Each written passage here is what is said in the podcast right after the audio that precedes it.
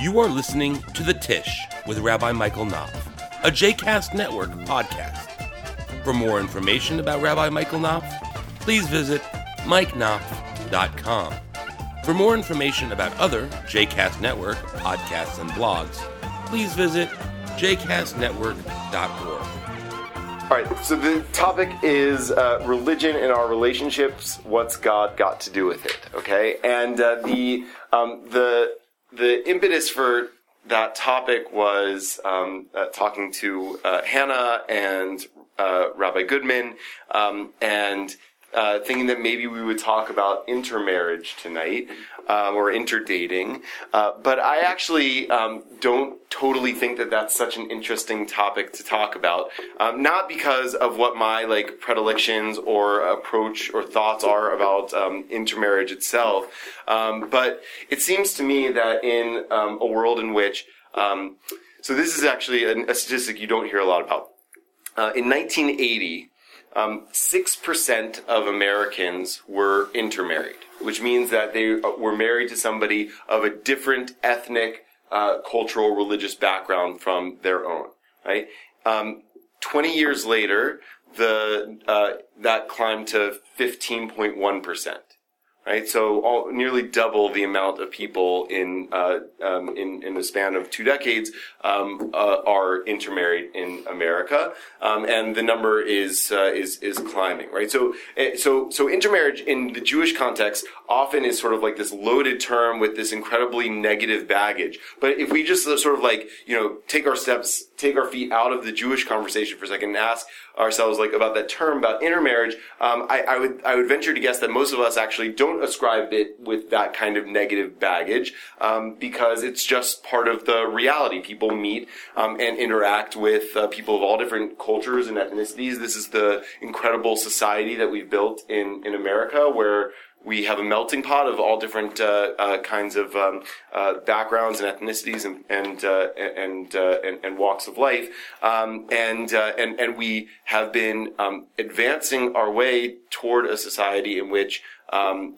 there's plenty of integration of different traditions and cultures um, within our society. Right, gone are um, you know you know ghettos and well not totally gone, but I think um, shrinking from the scene, evaporating from the scene, are you know ghettos and enclaves of you know specific ethnic, ethnic or cultural populations. Obviously, there are some of them, um, and uh, a person is.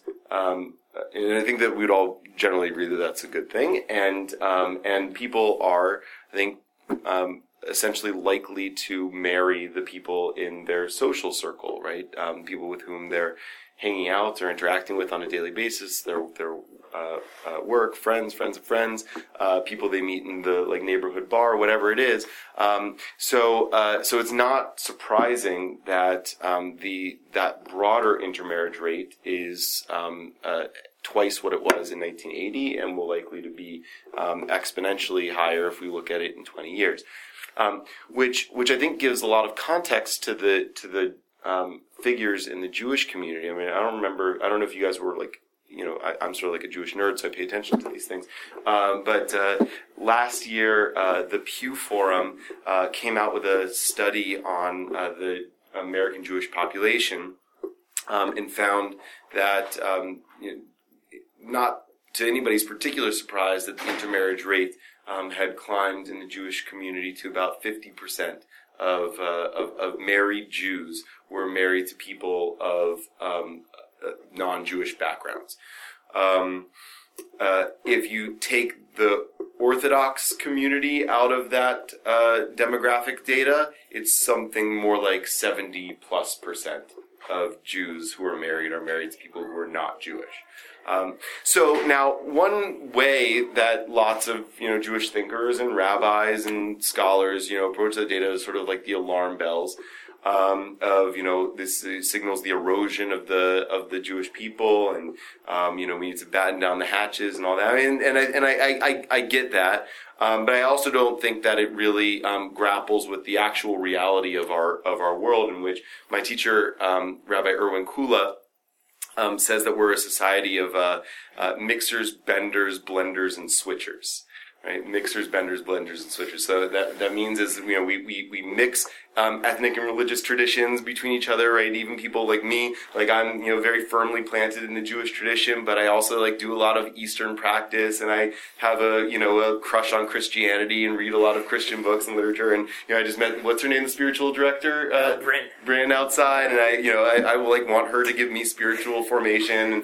Um, so you know, so like I get that right, and uh, um, you know, we we blend, we mix with each other in society. Um, we switch, right? So um, a, a person in 21st century America um, is um, at least as likely to uh, not end up in the religious tradition of their parents as they are likely to stay in the religious tradition of their parents. I don't remember the exact statistic, but it's it's at least 50% of people um, uh, uh, report that they're not part of the religious tradition that they grew up in anymore. So for some people that means I'm part of no religious tradition anymore, and for some people that means um, you know I was Jewish and now I'm Catholic, or I was Catholic and now I'm Buddhist, or whatever it is, right? Um, so it's a society in which we live in, society in which you know. Intermarriage in general, for the reasons I, that, that, that I said, and you know, has has grown. So I think that the the sort of uh, uh, knee jerk response of the Jewish community is not necessarily the most um, helpful or effective one in approaching the question and the conversation about uh, about intermarriage, um, because what it also presumes.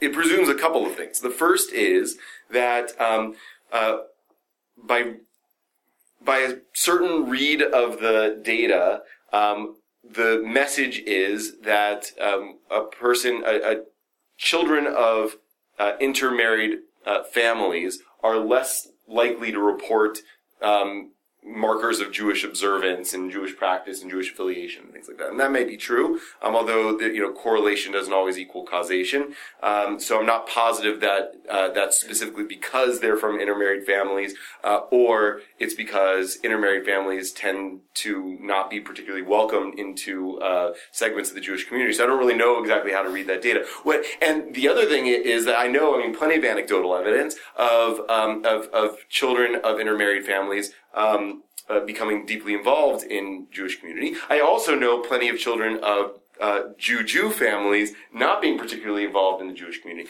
And the other aspect of it, I mean, the, the sort of like like nefarious, I think, subtext or argument that gets leveled is, um, you know, intermarriages are less likely to last than uh, than uh, than than you know uh, endogamous relationships, um, which I think you know uh, I think that that the that the statistics don't bear that out, and my personal experience doesn't bear that out. So I'll just be a little self-revelatory for a second. Um, my parents um, are the only ones of their siblings who married Jews. My dad has two siblings. My mom has two siblings, um, and uh, my parents are the only ones of all their siblings who are divorced.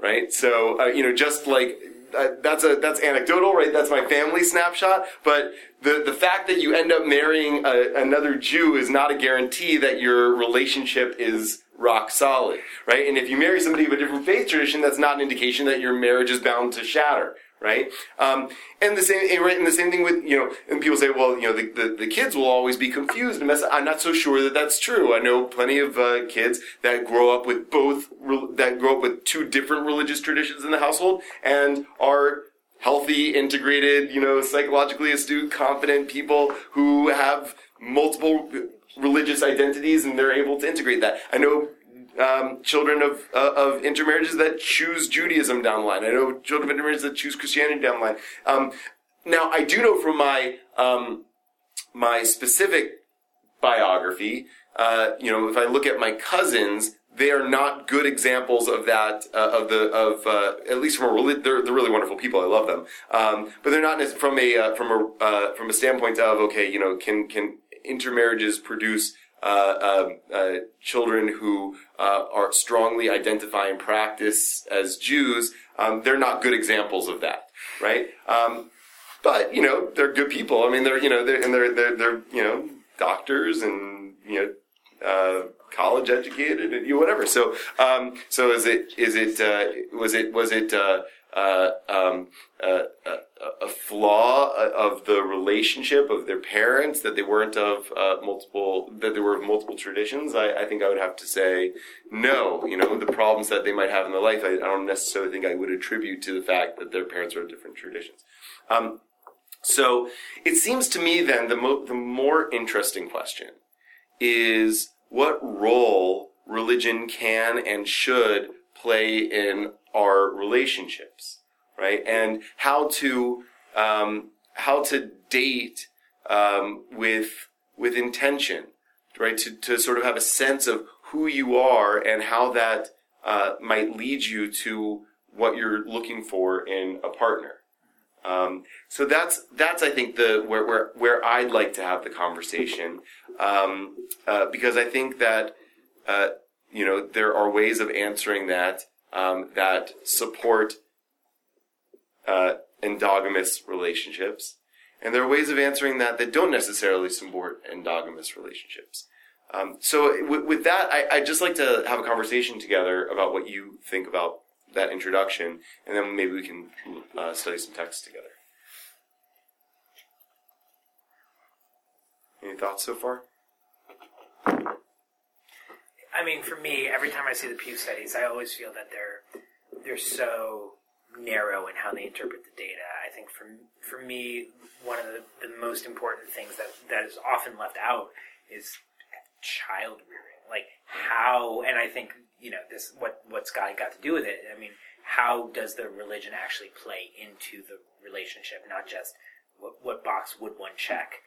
And I feel like that's something that is often left out, and um, yeah, and, and so for me, I feel like there's this level of nuance complexity that is just always taken out, and and then you have these statistics that are just dubious, right? And and ultimately hurtful. Or they can be hurtful when used the way that they tend to be used. I mean, one of the one of the um, I, I, I, agree with you 100. percent I think one of the like major uh, challenges of uh, of of the the way a lot of these studies are framed from the from the outset is um, they sort of uh, take a very essentialist view of what it means to be Jewish, right? So um, so they sort they're basically asking the question, how Jewish are you? right? And the markers of how Jewish are you are sort of like, do you like Shabbos candles? And do you go to synagogue? Do you belong to a synagogue? Um, do you observe the holidays? What holidays do you observe, etc.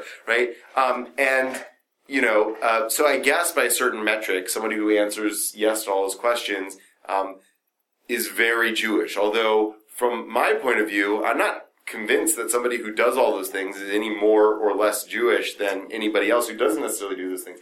And the other thing that I that I see is, you know, someone could answer yes and all those sort of like ritual markers of observance but not at all care about like the genocide in Darfur and not be involved in um, anti-poverty campaigns in, um, in you know in, in in Richmond or in Philadelphia or wherever it is, um, and uh, and uh, not be particularly um, uh, supportive, let's say, of uh, of of um, uh, uh, agencies in or advocacy groups for Israel, um, just as one example, right? So you know, and then somebody who is like like associates in their Jewish identity primarily through one of those other avenues, like doesn't score very highly on the "How Jewish Are You?" test, right? Um, and I think that that's a missed opportunity. And like what I'd rather have is a test that says like not "How Jewish are you?" but "How do you Jew?" Right? And yeah. Um, any any uh, thoughts about what Rabbi Goodman said? Yeah. yeah. Um, well, so like regardless of the outcome, like whether intermarried couples like are successful and have a great marriage or whether they divorce, I still feel as if my parents would rather have me divorce three Jewish people than marry one non-Jewish person. Mm. Like there is so much pressure yeah. to marry a Jewish person, and like I know in my situation, um, like my I grew up Orthodox. My sister's, I mean, I grew up conservative, not Orthodox. Mm. My sister's Orthodox, mm-hmm. and like she's my best friend. And if I didn't marry someone who's Jewish, she wouldn't come to my wedding, mm-hmm. and that would be like shattering for me. So like regardless of the success of your marriage leading up to that, there's so much pressure. It's like you don't even know if your marriage is going to work out regardless of who you marry. So what do you think that that's about for them? Um, I mean, I had a very very Jewish upbringing. Like I went to a Jewish day school and I had Shabbat dinner every week with my family, and I think like having someone in our family who wouldn't want to participate in those things that are so central to our family would be like detrimental to like me and like my relationship with my family. Um, and it's just such a central part of my life. I can't imagine not marrying someone who's not Jewish, but at the same time, it's like this suffocating pressure. Like, what if I don't? Nothing, nothing like Jewish guilt, except for maybe Catholic guilt. Um, They're pretty good at it too. I'd like to compare. yeah. Um, I mean, for someone who's had a very different upbringing, uh, I went. Um, my dad's. Eh, my dad would say he's a secular Jew because he's like ethnically Jewish but not religiously Jewish. And then my mom. He's, he's what the Pew Study would have called a, a Jew of no religion. Yeah. Okay. And then my mom's Buddhist, if that. Um, and then I went to a Jewish school. Then went to a Catholic school. Um, so I've had structured religion and then just not. um, I, I really do think that it's, I mean, part of religion is to define things and help people find a path. But I think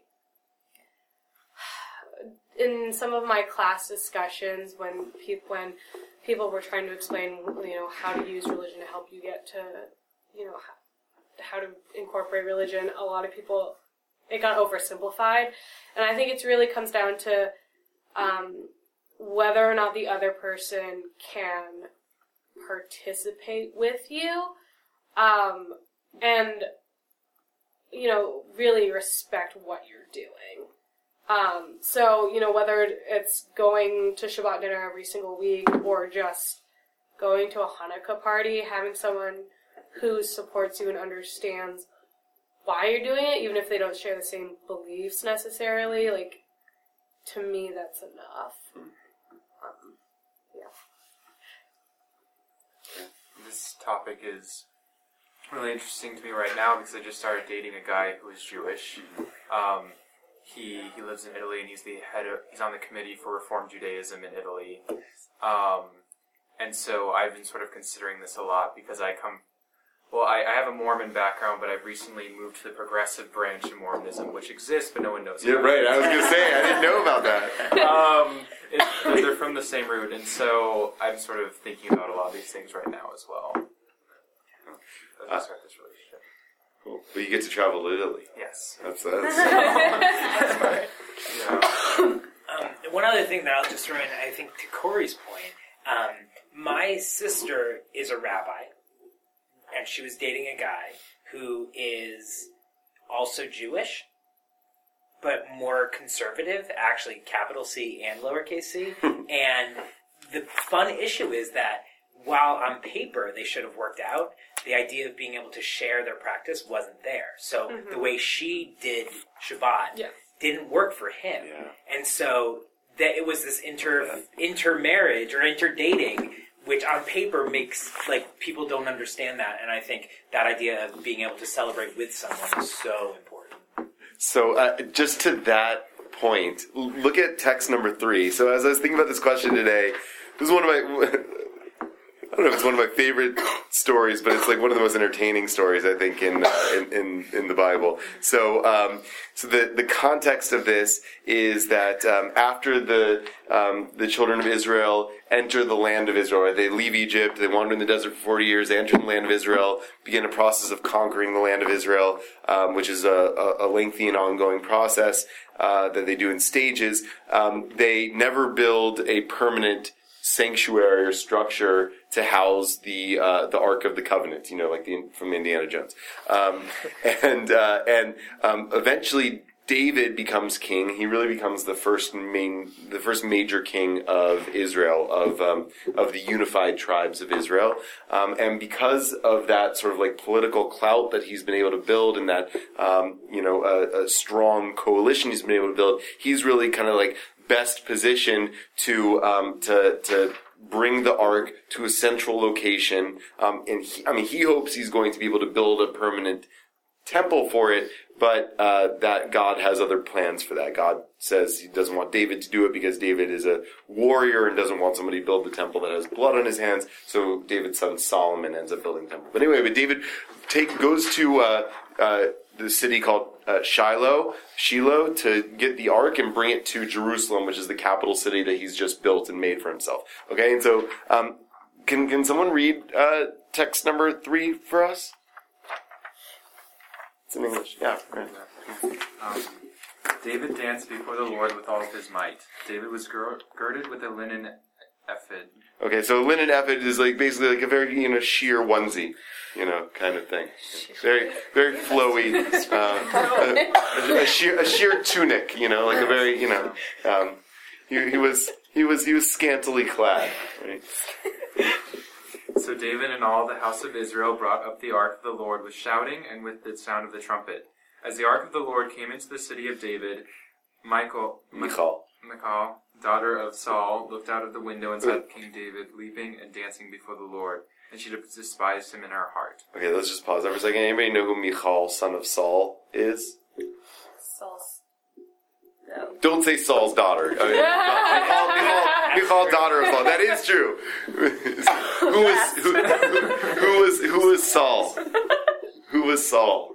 Uh, he, so it's actually interesting. So, He was the same before. yeah, he was the king before David. Although there is, there are two passages um, in uh, in the first book of Samuel uh, where where Saul is sort of like um, I don't know, kind of like like raving like a madman, and uh, and and they say is you know is Saul among the prophets, right? So they, there you go, you got it. So, um, uh, but anyway, so Saul was king before David. He was sort of like the first kind of failed experiment in having a king of Israel. Um, but nevertheless, Michal, daughter of Saul, makes her uh, what?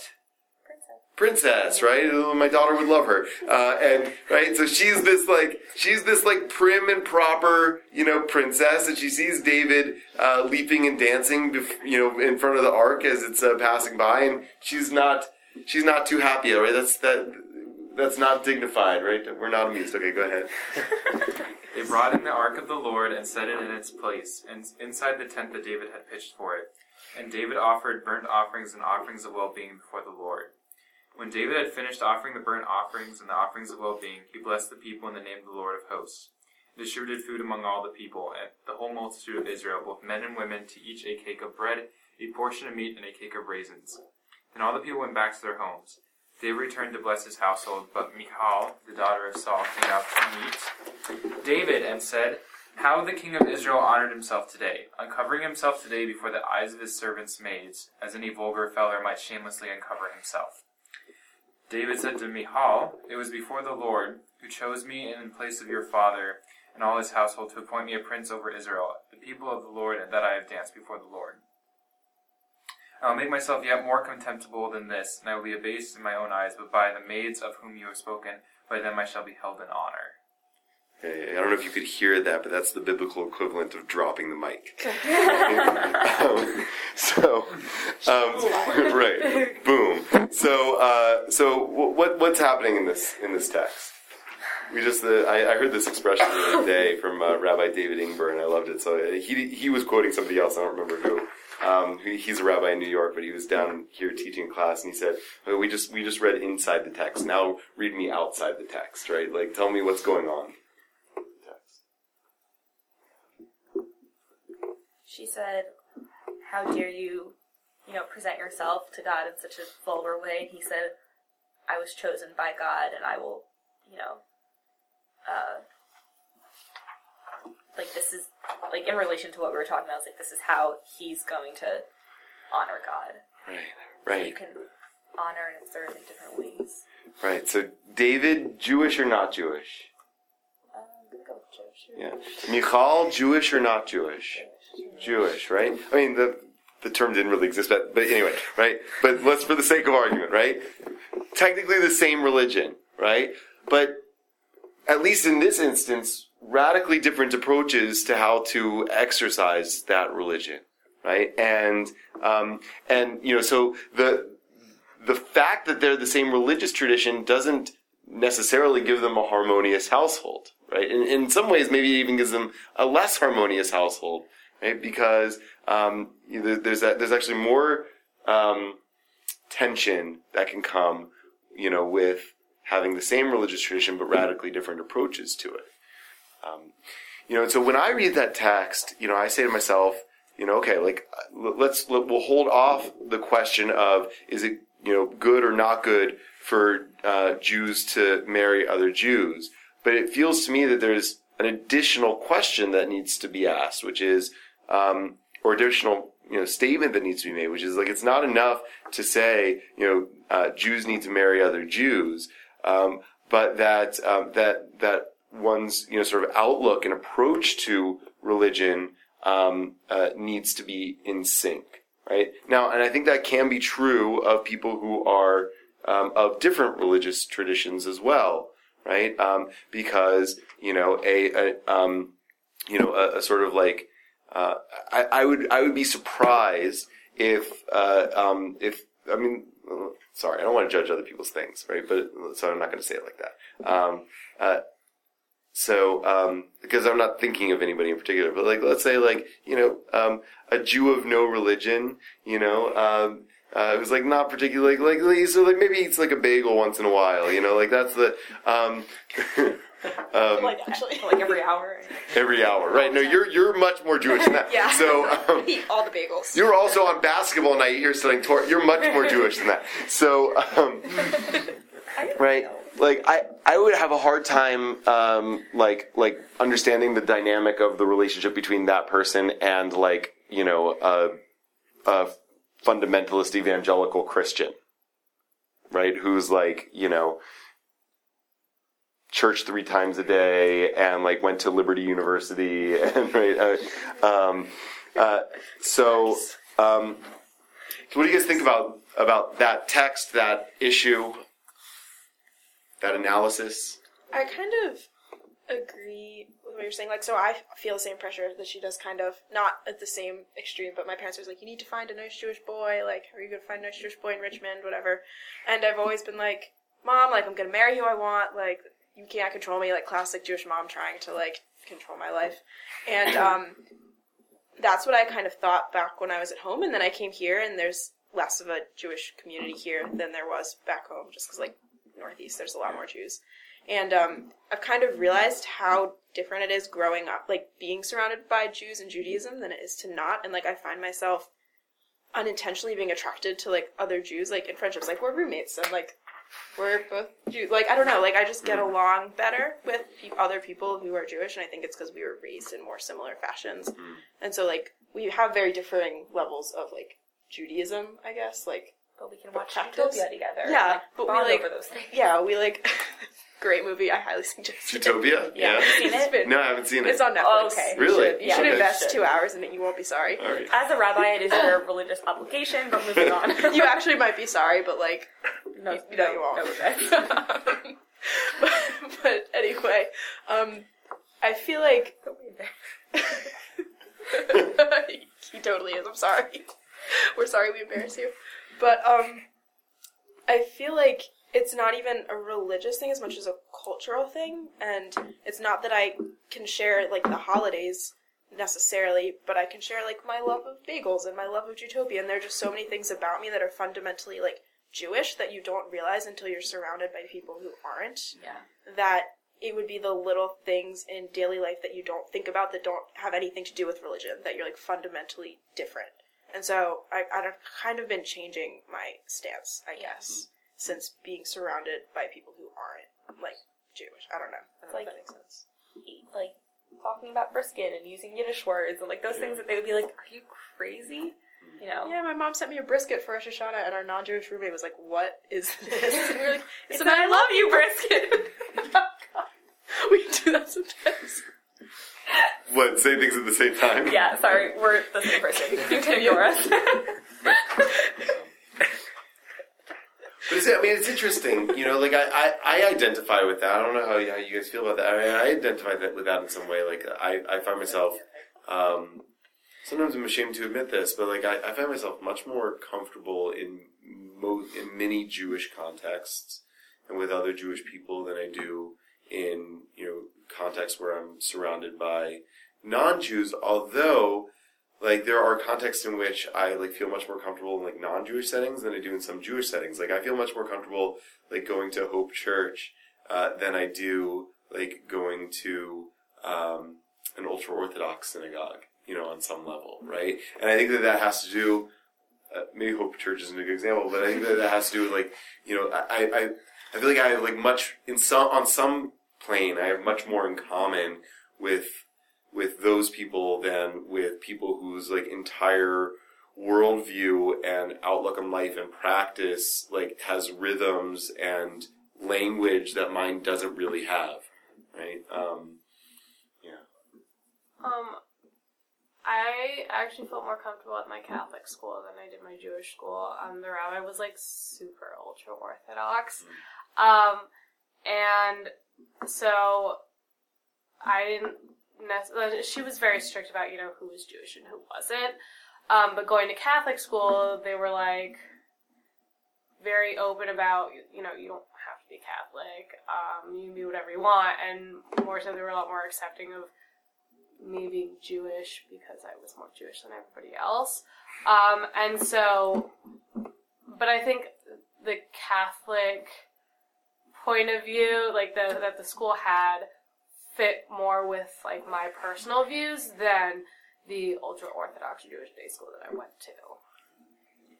So, like, I think I struggle with this because, like, I've never felt more comfortable in a non-Jewish setting over a Jewish setting. Like, I have Jewish friends, even at University of Richmond. In my sorority, I'm friends with all the Jewish people. Like, I always find those people who I have the, even the most basic connection with. And how you were talking before about how, um, even if you can, like, respect someone else's religion and, like, participate in it, and, like, something else I struggle with is that, like, I don't think I would be able to do that. Like, I wouldn't want to, like, go to church or go to mass or, and so, you know, that really, like, narrows the pool.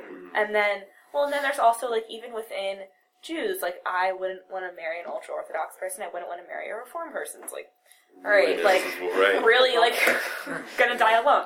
But like, we say that a lot. it's just like it's hard.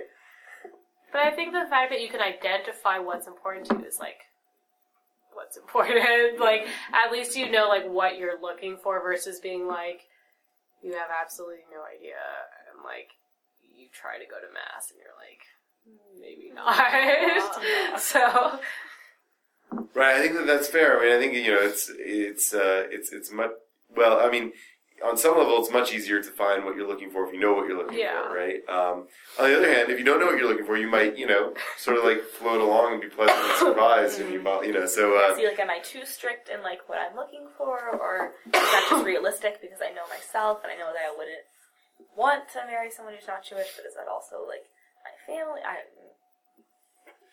That's why I'm here.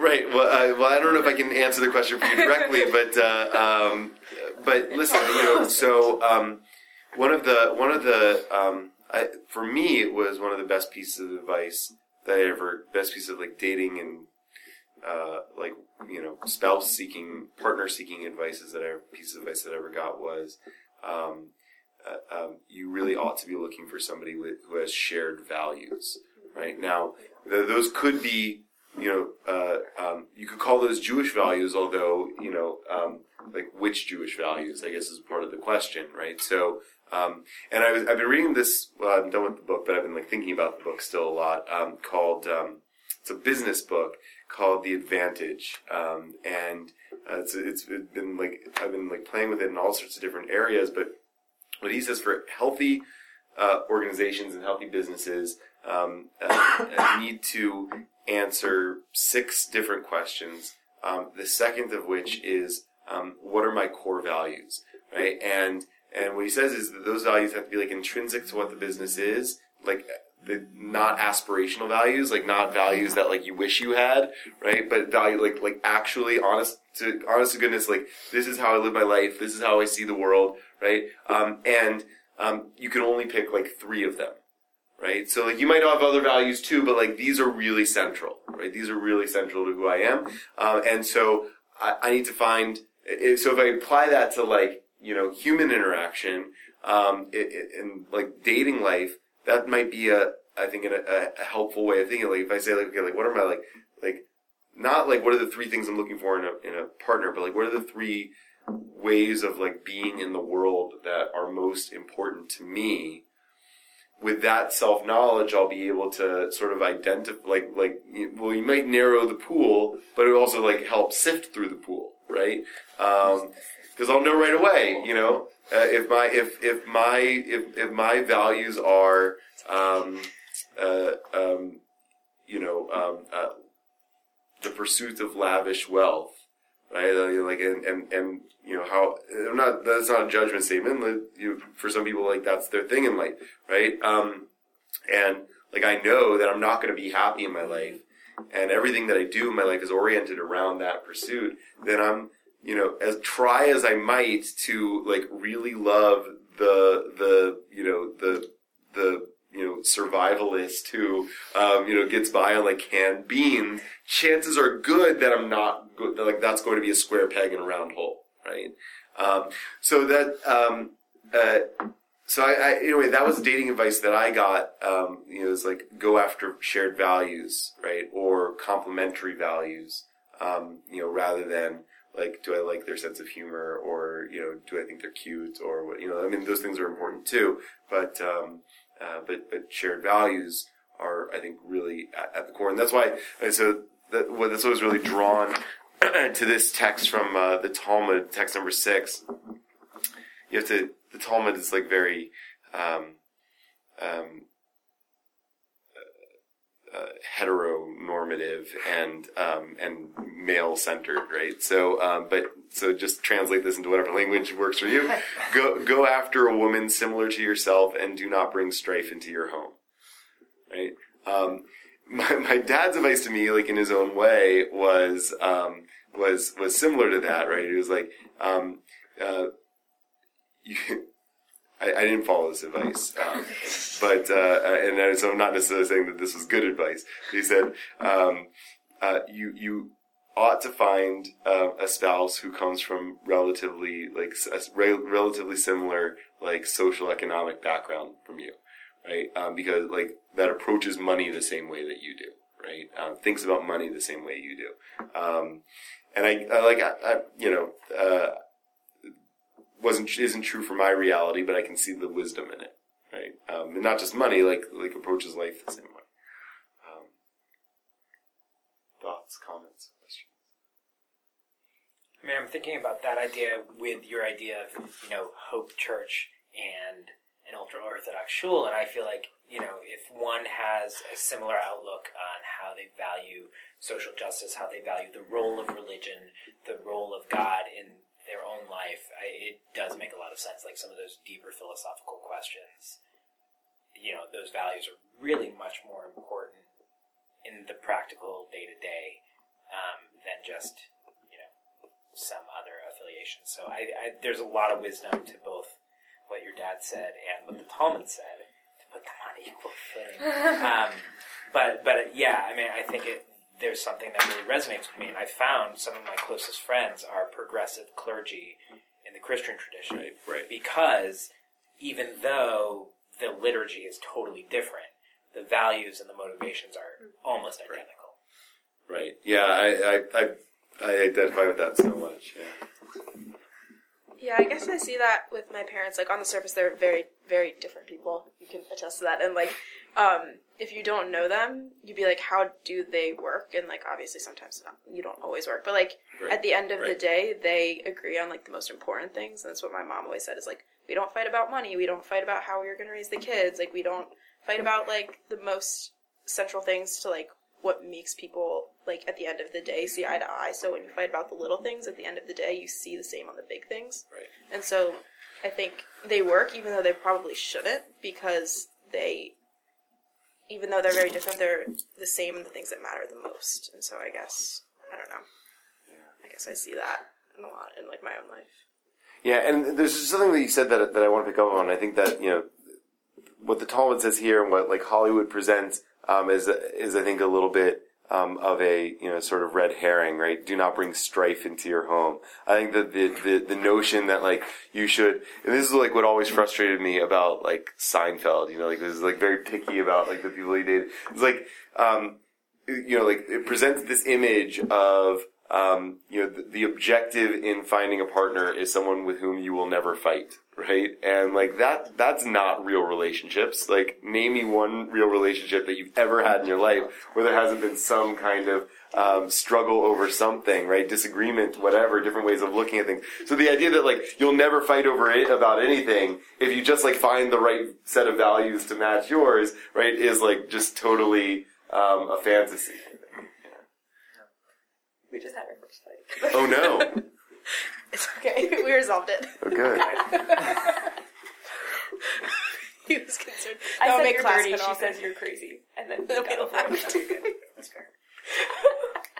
Um, No, I mean one of the things when I'm doing my marital counseling to um, with couples I want to um, I'm working with, uh, we talk about these ubiquitous four things, and there's no right answer. But if you don't, if you don't at least have some agreement on how that there's going to be a lot of extra tension. There's always Right. tension in navigating these, but so like family, uh, religion, money, and sex yeah. and that those are present in every in every way and if there's no right or wrong right like how religious you want to be there's no problem but if one person wants to go to shul every day or three times a day and the other person you know is happy making a, a chicken on Rosh Hashanah like that's going to be a, a real problem and so um, and I think it's an interesting way of framing this of of you know making sure that those core values are really aligned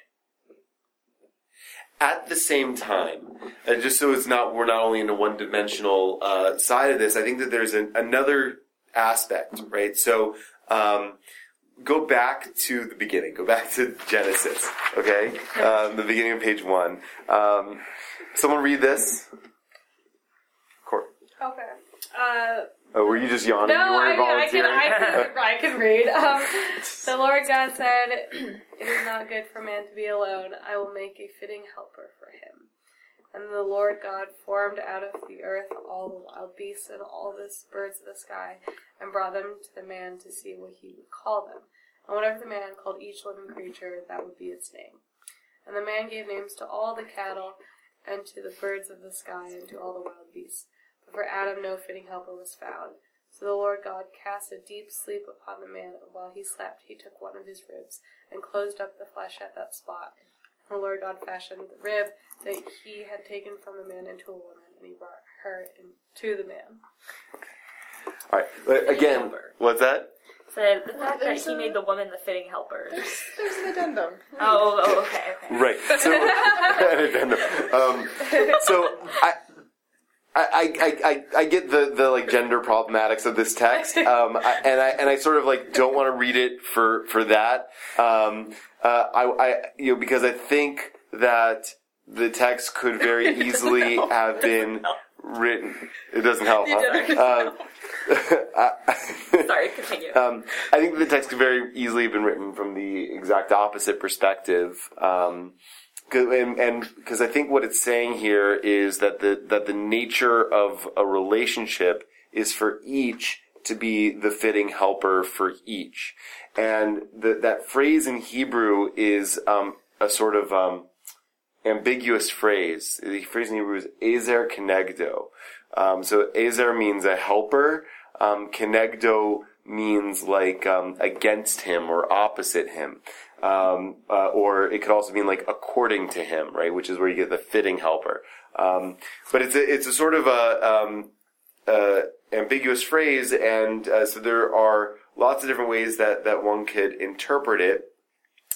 Um, the the most direct, uh, really one of the only of the classic commentators that really tries to tackle that question head on is uh, Sforno, who was a um, 15th, 16th century um, Italian commentator. Um, and uh, so, who called it the addendum? You, yeah. uh, will you read the addendum? Yeah. I will. A helper means that she should be means that she should be equal to him in having been created in God's image and likeness, so that she will know what his needs are and be able to tend to them in a timely fashion. And God says opposite him, in the sense that if one were to put them in a scale opposite each other, the scale would equal out and end up in a straight line. Right. So, so, um, so who who wants to read that outside the text? So, like, what's that? Yeah, so Okay. the idea is to have like you have like things in common that you can like not argue about and that's what unites you. But at the same time be different people and have different views on like other things that you can talk about and like because if you're the same person, like yeah, that's great to see two like people that are very similar in like one space. But like if you're same person all the time, there's no room for growth and there's no room to like become a better person and nothing pushing you to become a better person. You're just staying stagnant. So then, put, if we put that back into the context of this uh, this conversation, what does that mean to to y'all?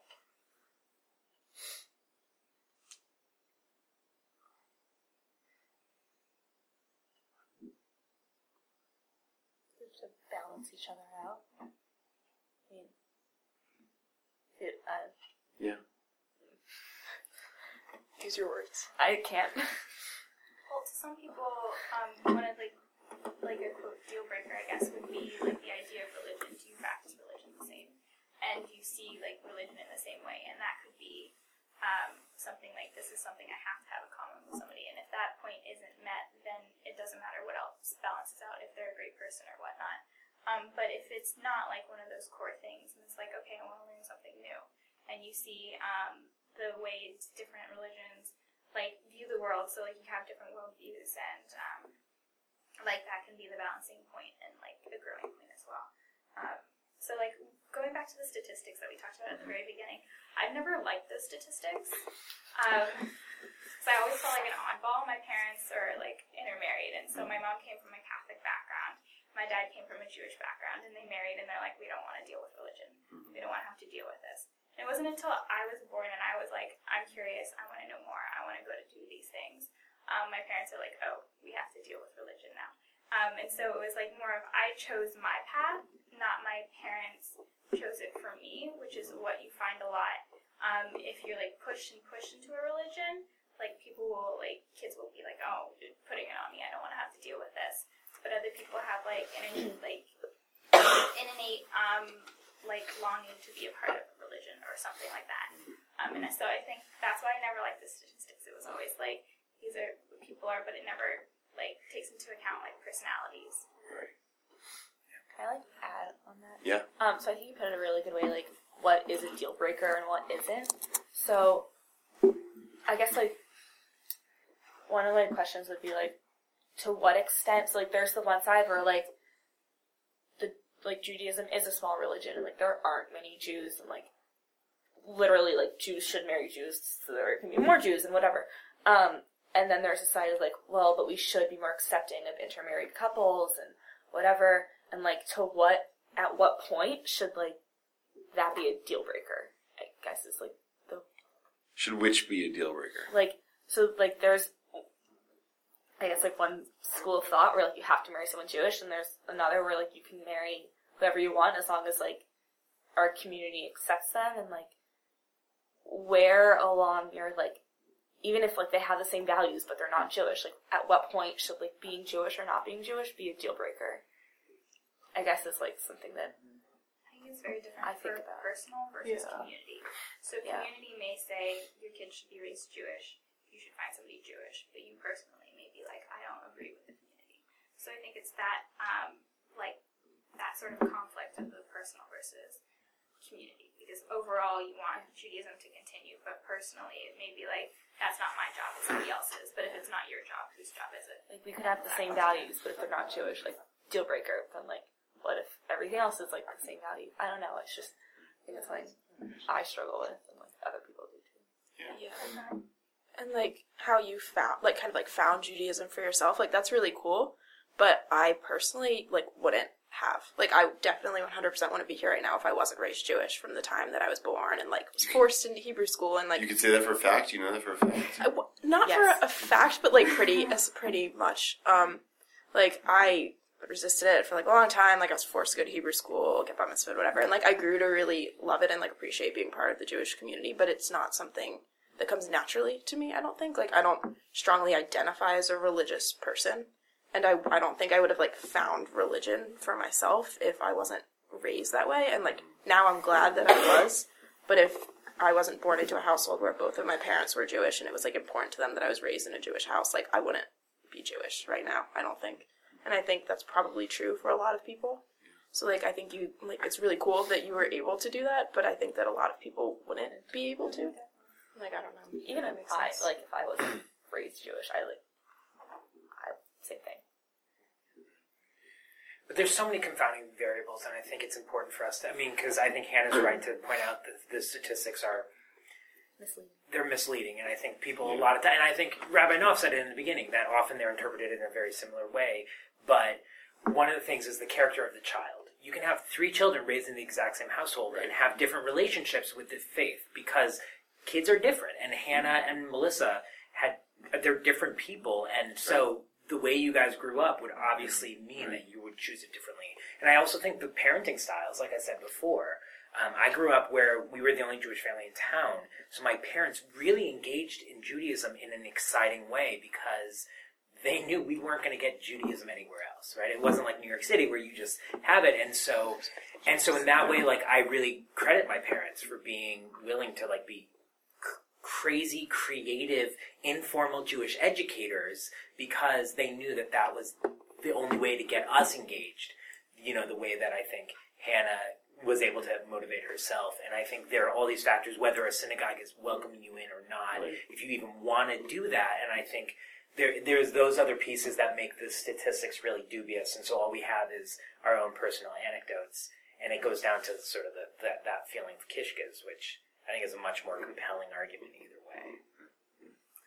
Yeah, I think it's very unique to every particular person. Um, like the guy that I'm dating, um, he converted to Judaism when he was 15 um, because his family were secret Jews in Italy, which are sort of people that were Jews up until the Inquisition, then technically became Christian, but kept like the idea that they were a Jewish family, even if they don't practice. There's no synagogue, and so like he's only member of his family that practices Judaism. Um, but then he also converted and became a Mormon as well. Um, and so he sort of practiced both for a very long time, um, up until recently. And so we sort of have that connection. We both sort of understand the Mormonism aspect, but um, we, we connected really on the values of social justice and peace, which is emphasized much more by progressive Mormonism, which is I've been sort of drawn towards. And sort of like, though the values connected with the sort of the religious aspect, sort of what sort of brought us together. So I think it's very, very unique to every particular group and every particular relationship, because who knows what draws two people together. Um, Yeah. So, um, and the, you know, the, which uh, um, uh, you know when this the last text um, uh, number eight is uh, um, repeated in like different ways in slightly different forms um, throughout rabbinic literature. Uh, but it's so true, right? Uh, matching couples is as difficult as the splitting of the sea. Uh, one of my favorite stories in the in the Talmud had this like Roman woman um, go up to one of the rabbis and say, you know, like if your God is so great, like what has he been doing since the creation of the world? And the rabbi said, God's been making matches. And the Roman woman's like, that's not so hard. I could do that. So, so she takes like 50 male slaves and 50 female slaves and like pairs them up with each other and comes back the next day and like some are missing limbs and like, you know, eyes gouged out, right? And so she, and so she then acknowledges matching couples is as difficult as the splitting of the sea. Um, but and I think so. I think that this is this is the tension, and I think that it that it transcends. I mean, it, it, it's related to the question of should I marry another Jew or should I not, uh, or is it okay? I don't think anybody's really saying like should I not, but is it okay not to, right? Um, but I think it transcends the question of like should I marry another Jew? Is it okay not to, um, or um, or you know how. To to some of the things that we were talking about about shared values that that um, are within but also without of Judaism, and then also the other piece that we brought in, which is, um, you know, uh, shared values are only one side of the equation. And what I think we also want to look for in a spouse, whether that person is, you know, um, you know, a Jew like me, right, or or not a Jew like me, or whatever it is, um, uh, that uh, that that we have a, a spouse that um, or a partner or a boyfriend or girlfriend or whatever it is um, that uh, that that challenges us and pushes us to grow too. Because there's actually like not a lot of fun in having somebody that um, is totally totally mimics you know who you are and, and, and what you do right?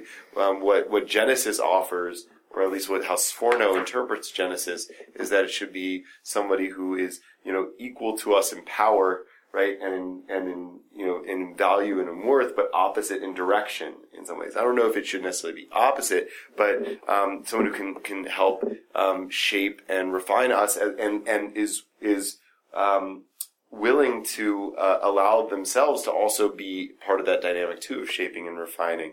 Um, and so I just want to, I know we're, we're at 8.30, but um, to that point, and I think that's a great, it's a story that, that I think I, I'd like to end with because it's a great summary of the conversation in some way.